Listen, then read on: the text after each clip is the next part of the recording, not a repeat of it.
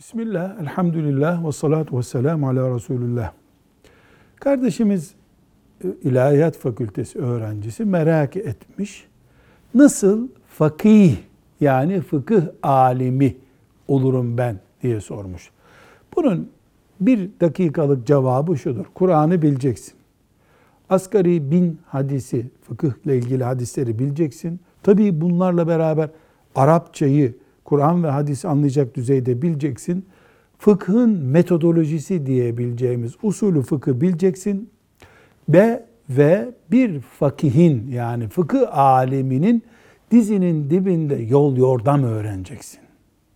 Bunun dışında da çok şey bilebilir mi? Yani bunları bu saydığımız beş prensibi e, oluşturmadan da insan fıkıh bilebilir mi? Bilir ama ona biz ilmuhal bilgisi deriz. Yani ön bilgiler, günlük bilgiler onun bildiği bilgiler olur. Velhamdülillahi Rabbil Alemin.